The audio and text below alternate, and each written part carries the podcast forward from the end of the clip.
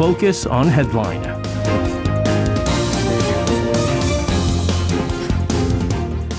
All right, let's take a look at what major issues are making the headlines today on Focus on Headline. For this, joining us in the studio today, we have our reporters in Changana and Hong Seung-yeon. Guys, welcome back. Good, evening. Good evening to you guys. We're going to start things off. First off, the top envoys of South Korea, Japan, and China meeting over the weekend. And there they agreed to accelerate preparations for next step of trilateral summit. Uh, however, it does seem it is going to be difficult to hold this summit within this year, uh, which the host country, South Korea, had hoped for. There was even speculation that it was going to happen in December uh, when the top diplomats have met earlier this year. Hannah, start us off with the latest news on the trilateral relations and the prospects for this trilateral summit as well. Sure. Now, Foreign Minister Park Jin told reporters in Busan on Sunday afternoon that the three countries will accelerate preparations for the trilateral summit after holding a trilateral foreign ministers meeting with Wang Yi, who is the director of the Chinese Communist Party Central Committee Foreign Affairs Commission Office, and Japanese Foreign Minister Yoko Kamikawa. Now, the three ministers reaffirmed their agreement to hold the summit, and which is the uh, pinnacle of the trilateral cooperation system, at the earliest mutually con- uh, convenient time. In September, the three countries agreed at the senior officials meeting to hold the summit at the uh, earliest mutual convenient time, and the agreement between the foreign ministers is interpreted as maintaining the stance and accelerating the opening of the summit. However, Park did not provide a detailed timeline for the trilateral summit, and it is interpreted as a failure to make a concrete decision at the meeting. Now, with time running out this year, the three countries are reportedly preparing with next year in mind. All right, so it, it seems like there were some mm-hmm. differences, maybe in the expressions of the, the, the Korean, the Japanese, and the Chinese mm-hmm. diplomatic authorities describing these quote unquote preparations for the trilateral summit. So, Hannah, can you kind of elaborate further on that matter? Sure. Now, the three countries reaffirmed their consensus to hold the summit at the earliest mutually convenient time and decided to accelerate preparations for the next summit, with, uh, which is what the South Korean and Japanese foreign ministries said said in a press release following the meeting. On the other hand, the Chinese Foreign Ministry said the three countries agreed to create conditions for the summit and accelerate related preparatory work, which means that in China's announcement, the word conditions was added. Well, Wang said that the most important thing is to continue to face history and look to the future, respect each other's development paths and core interest, handle sensitive issues appropriately, and safeguard good bilateral relationships. Adding, uh, we must lay a solid foundation for the full resumption of trilateral cooperation and its stable and long term operation. And a joint uh, press conference was initially planned for the foreign ministers of the three countries to announce the results, but it was reportedly decided against due to Wang's shortened schedule. Now, Wang left the country shortly after the trilateral meeting. And when asked if there was a difference in the way China and Japan approached the summit discussions, the foreign ministry official said, as for the direction, China is on the same page. Now, the foreign ministers also discussed the future direction of trilateral cooperation. The South Korean side proposed three main directions, which is to activate the stagnant intergovernmental consultations, to solidify the institutionalization of trilateral cooperation, to identify practical cooperation that the people of the three countries can experience, and to expand the base for trilateral cooperation uh, to contribute to regional stability and prosperity. The three countries also exchanged views on the regional situation, including the Korean Peninsula, and the international situation, including the war between Ukraine and Russia and the armed conflict between Israel and Hamas. In particular, they reaffirmed that uh, peace and stability on the Korean Peninsula is in the common interest of the three countries and the world, and decided to continue communication at all levels to resolve the North Korean nuclear issue. Now, uh, South Korea took the lead on the North Korean issue, with Japan joining in, while China reportedly briefly stated its basic stance. If you remember, this is something that was supposed to happen on an annual basis. Uh, the leaders of South Korea, China, and Japan joining together for talks. Uh, interestingly enough, the reason why it kind of fell through before uh, was because of tense bilateral relations between South Korea and Japan. Now that things are okay, uh, you had the pandemic, and uh, the stall here. It, it, it, it's it's weird because again, it seemed like China was the one that really wanted the discussions back on track, seeing that South Korea and Japan has been inching closer and closer to the United States. Uh, but despite this, again the differences in the way they're seeing certain wording of it. We'll see what happens here. But nevertheless, uh, we have Foreign Minister Park Jin and his Japanese counterpart Yoko Kamikawa agreeing on Sunday to continue efforts to enhance bilateral relations in constructive and future-oriented manners. Singyang, let's get more on this. Sure. So Foreign Minister Park Jin and Japanese Foreign Minister Yoko Kamikawa reached an agreement in Busan ahead of the trilateral meeting with their Chinese counterpart Wang Yi. Uh, so Kamikawa landed in Busan, South Korea on Saturday, which is her first visit to the country since taking office in September. So Park and Kamikawa last met on the margins of the Asia Pacific Economic Cooperation Conference earlier this month in San Francisco. And taking note of the brisk diplomacy bolstered by President Yoon Suk Yeol's uh, series of summits with Japan's uh, Japanese Prime Minister Fumio Kishida, the two ministers agreed to look for ways to produce tangible results that can be felt by the peoples of the two countries. Now, Park and Kamikawa exchanged opinions on the South Korean appeal court's ruling earlier this week, which overturned the lower court's decision and ordered Japan to compensate Korean victims of Japan's wartime sexual slavery.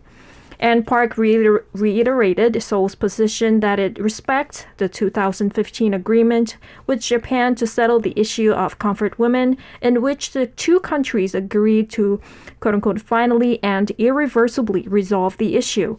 Minister Park said that both countries should strive to restore the honor and dignity of the victims in the agreement and continue to make efforts toward a constructive and future oriented relationship. Yeah so Seoul's foreign ministry coming out saying that they're going to be kind of siding with the 2015 so-called Korea-Japan Comfort Women Agreement was an interesting one. Unfortunately, I was not available last week when I'm sure uh, one of our uh, I guess MCs who DJs who filled in kind of talked about this on Focus on Headline, but. Uh, they're kind of going back to the, the previous Geun-hye administration's agreement, right? And then the Moon administration kind of uh, scrapped this and said, no, no deal, uh, because uh, obviously it didn't get involved with the victims here. And so them kind of openly coming out saying, like, listen, we're willing to get this out of the way because I know you're very upset with the Seoul High Court uh, ruling in favor of the victims here. And the last thing that we want is for any further historical issues to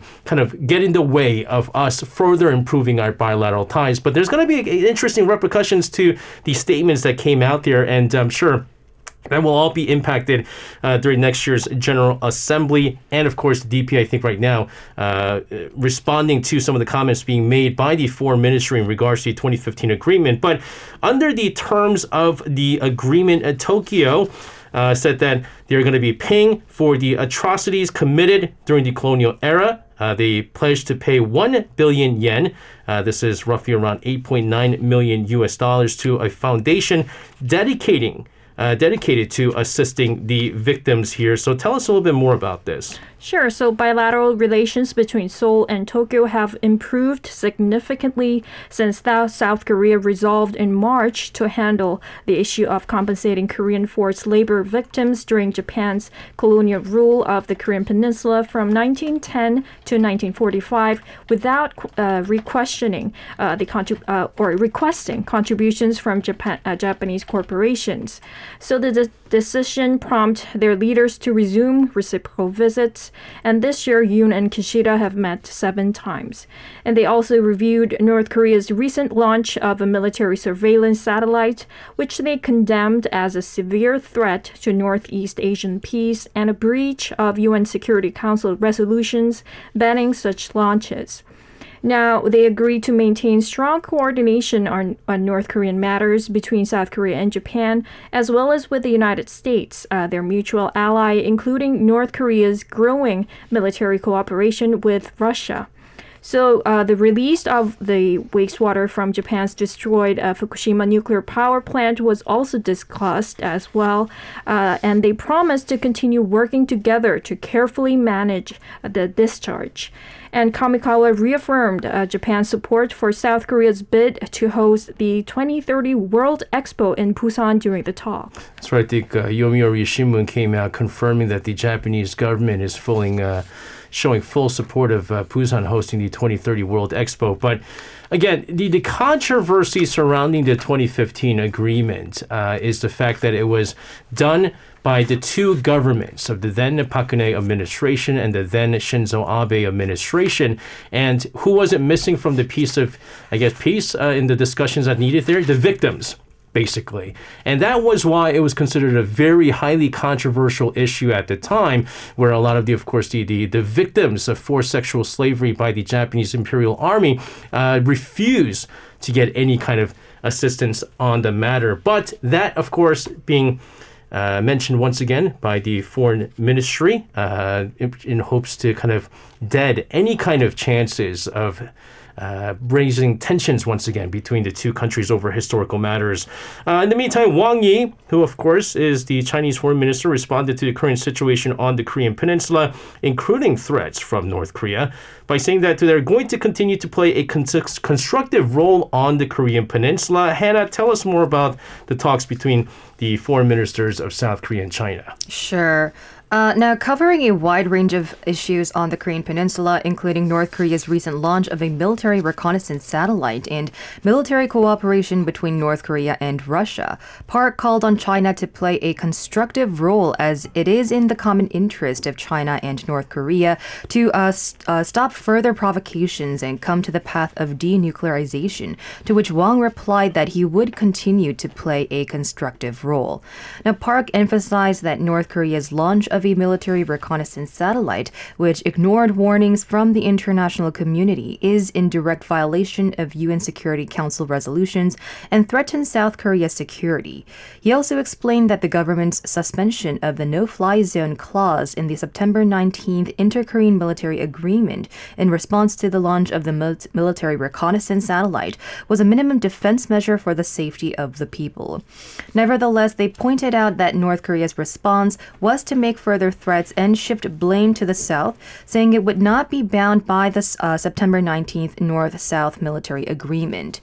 Wang also responded to Park's call for cooperation in ensuring that North Korean defectors are not forcibly repatriated, but are allowed to go where they want to go, extending his previous stance that they should be handled appropriately in accordance with national, international, and humanitarian law.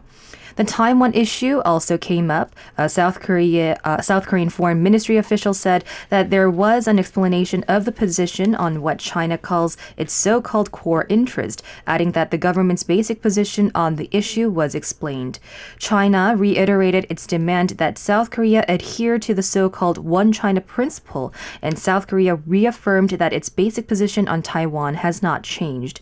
As a close neighbor, uh, a neighbor, uh, Park asked uh, for China's support support for the 2030 Busan Expo bid, which Wang said he would seriously consider it's it's it's so different in the way that Seoul is approaching these discussions with Beijing now, uh, because if you remember during the previous Moon administration, where they were kind of being a little bit more cautious, uh, thinking maybe they need China's assistance in trying to bring any sort of denuclearization talks with North Korea, they would avoid talks like repatriation uh, mm-hmm. issues, right, or even Taiwan issues.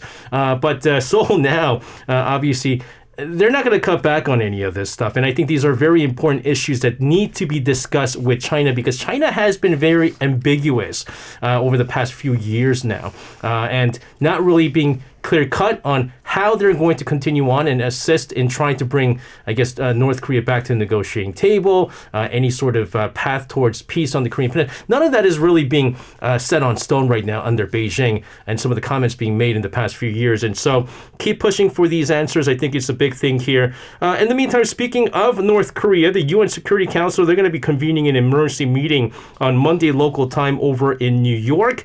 Uh, this in order to discuss responses to North Korea's launch of that military reconnaissance satellite. Uh, Singa, let's get more on that. Sure. So, according to a UN statement on Sunday, the Security Council will hold talks in New York at 10 a.m. Monday local time at the request of eight members, which includes the United States, Japan, and the United Kingdom.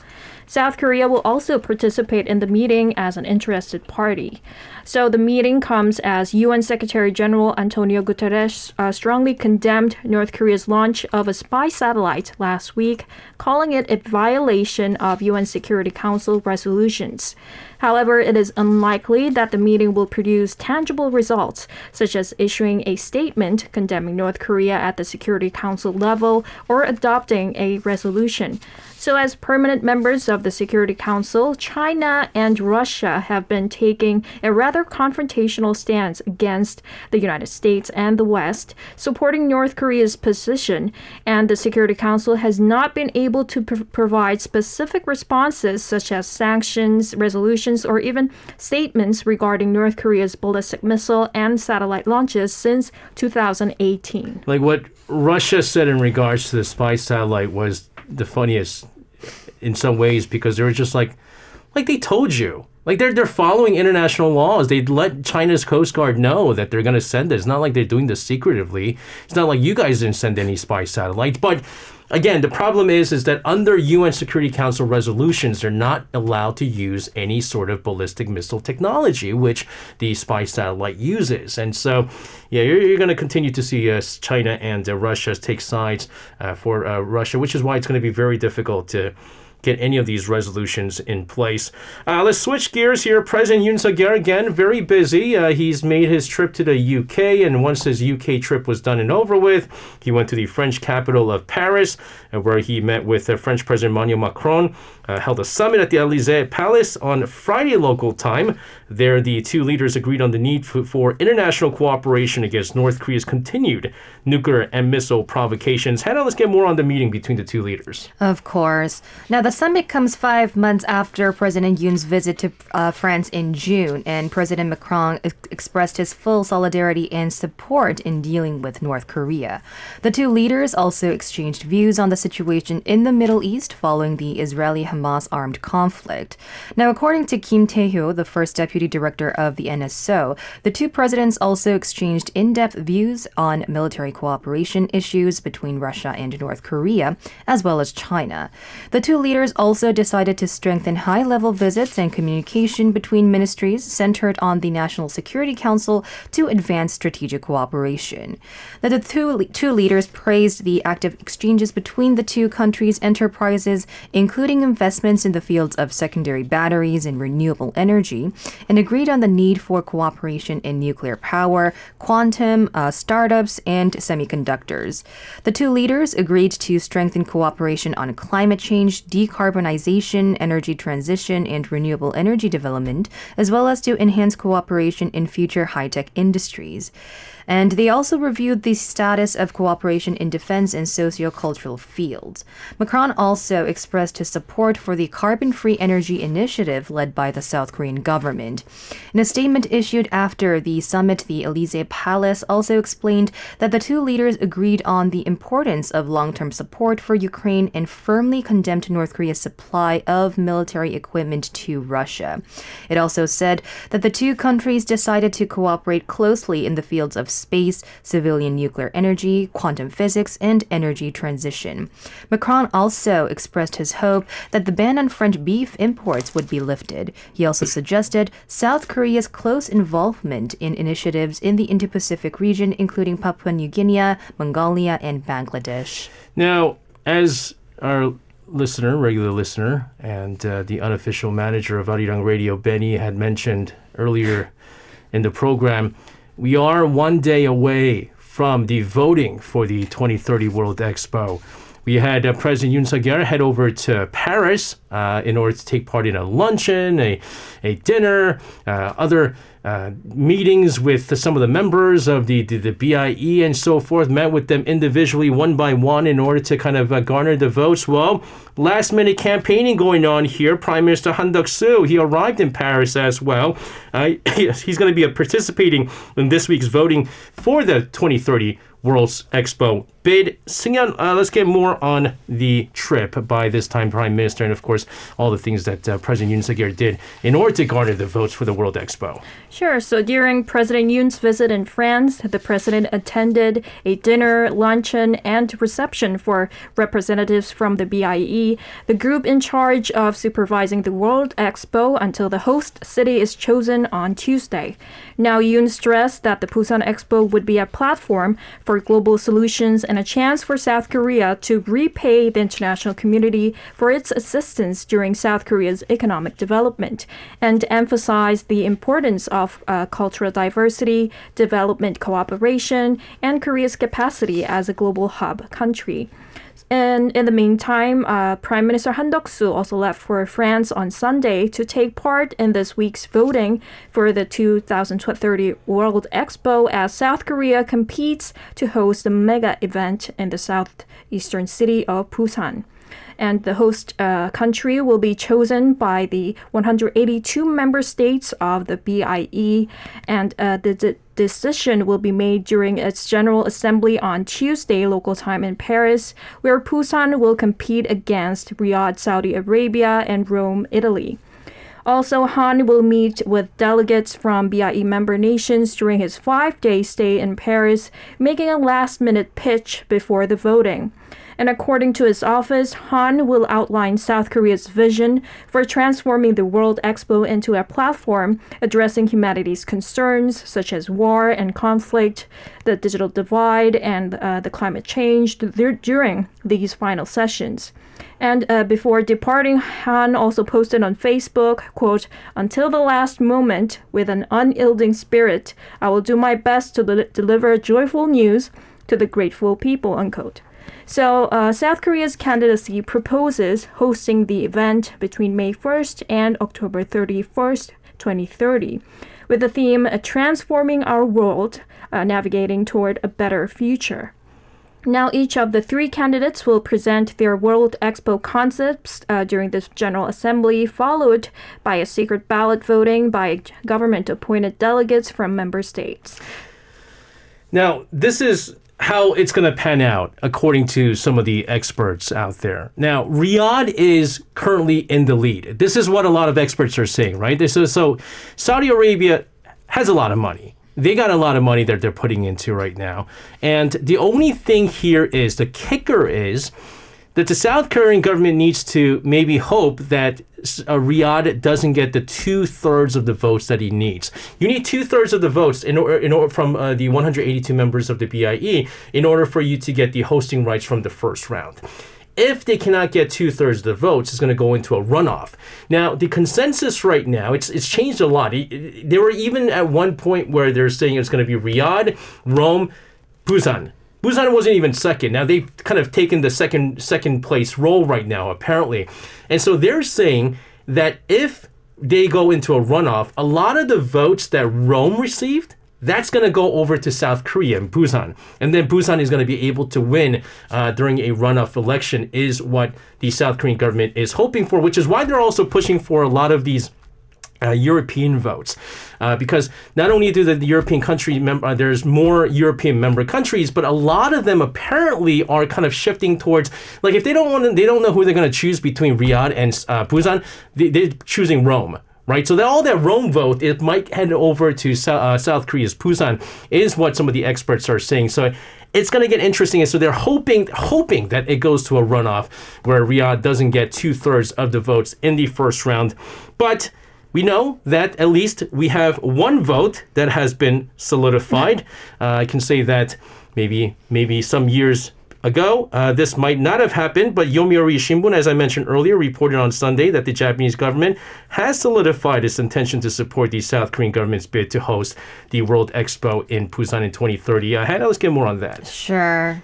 Now, um, as mentioned, Yomiuri Shimbun said that there were uh, strong voices within the Japanese government that initially supported uh, Riyadh, Saudi Arabia as the venue due to its ties to the Middle East, including crude oil imports. But the government has since uh, hardened its stance in light of South Korean President Yoon Suk-yeol's efforts to improve relations with Japan. The newspaper noted that the Japanese government also intends to support the current South Korean administration to further improve bilateral relations. And earlier, Japanese Prime Minister Fumio Kishida had reportedly informally conveyed his support for Busan's bid to Yoon during a bilateral summit in September, which coincided with the Group of 20 summit in India. Yomiuri added that the Japanese government intends to share information with South Korea gained from preparing and organizing the Osaka Kansai Expo uh, in 2025 if Busan is selected as the 2030 Expo host. Now, the 2030 Expo venue will be decided by an anonymous vote of the representatives of the BIE member countries at the General Assembly in Paris on the 28th. And as um, SJ mentioned, Busan is currently competing with Riyadh, Saudi Arabia, and Rome, Italy.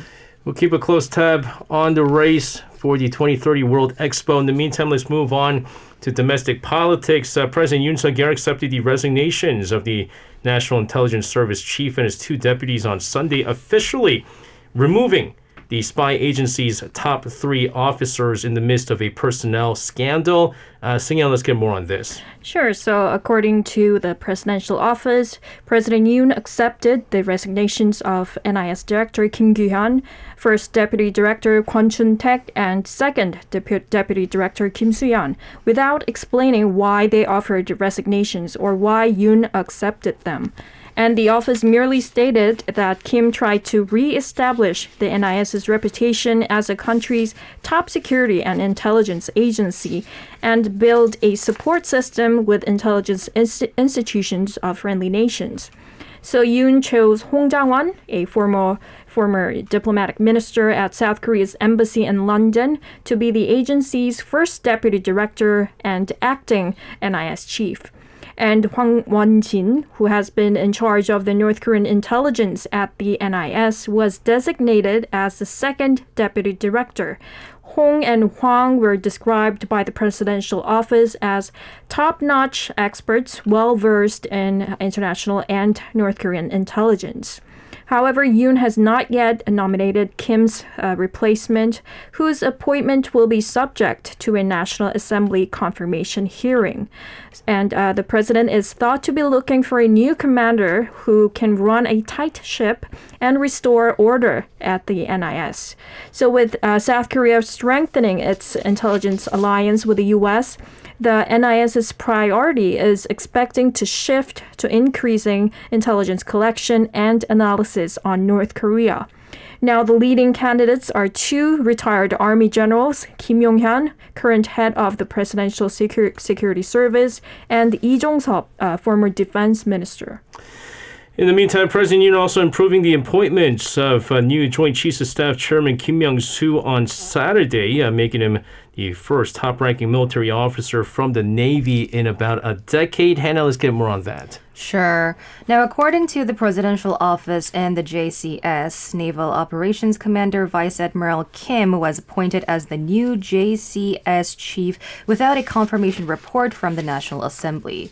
Kim underwent a parliamentary confirmation hearing earlier this month, but failed to win the approval of the main opposition Democratic Party, which raised accusations that Kim had traded stock during working hours and played golf when North Korea launched an intercontinental ballistic missile. The DP also took issue with allegations uh, Kim's daughter was involved in a school bullying case 11 years ago, claiming the daughter was one of six perpetrators who inflicted violence but received the lightest penalty.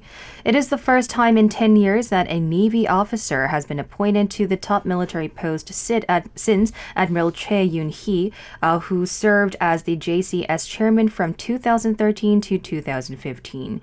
And by law, the National Assembly is required to complete a confirmation hearing and send the president a report within 20 days of a hearing demand being made.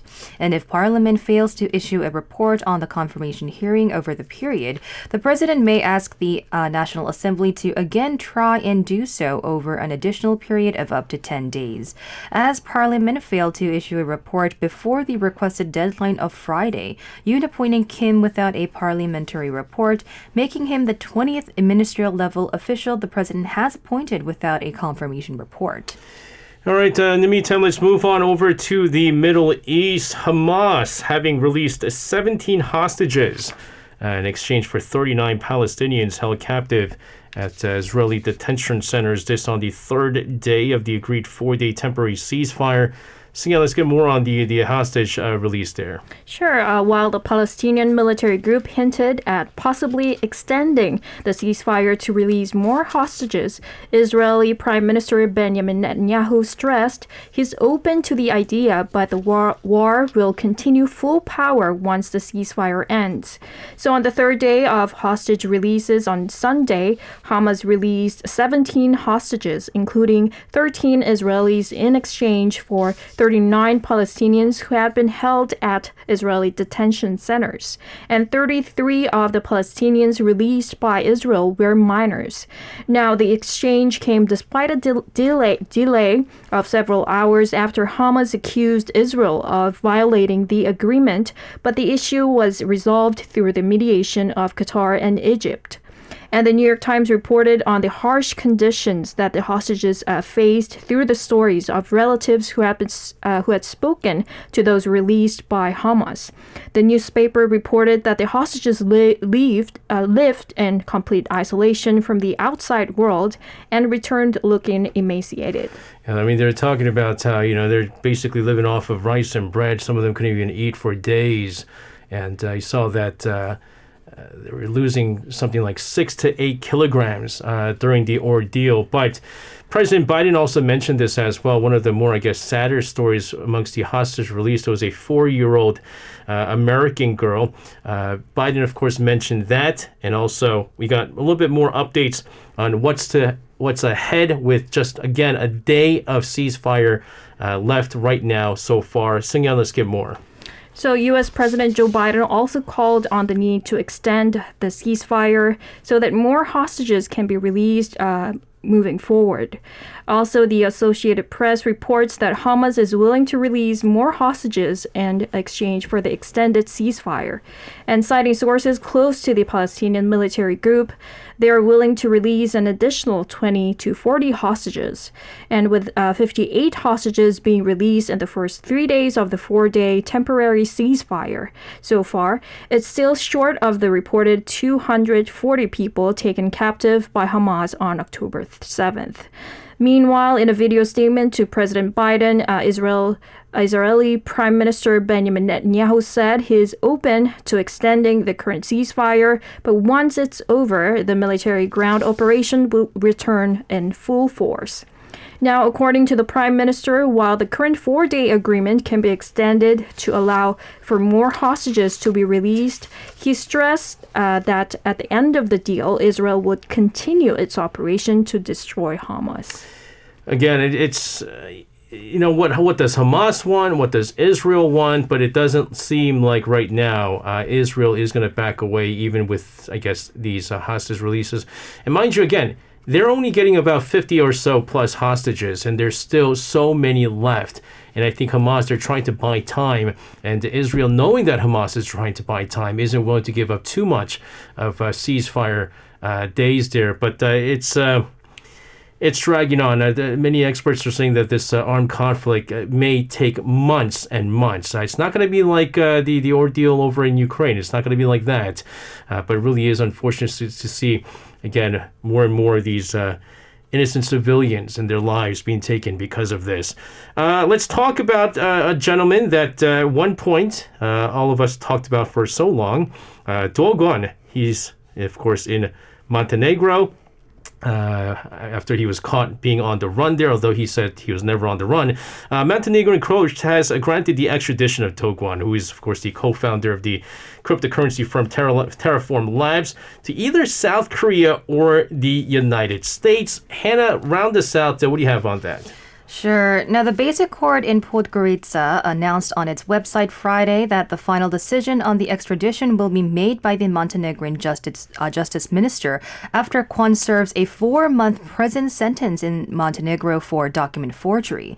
Now, the disgraced entrepreneur had been on the run after fleeing South Korea while under investigation in connection with the crash of the Terraform Labs Terra USD and Luna coins in May last year, estimated to have wiped out nearly 50 trillion won, which is equivalent to $38 billion in market value. South Korean prosecutors have since sought an arrest warrant for Kwon on allegations that include providing false information to investors and violating the capital market law.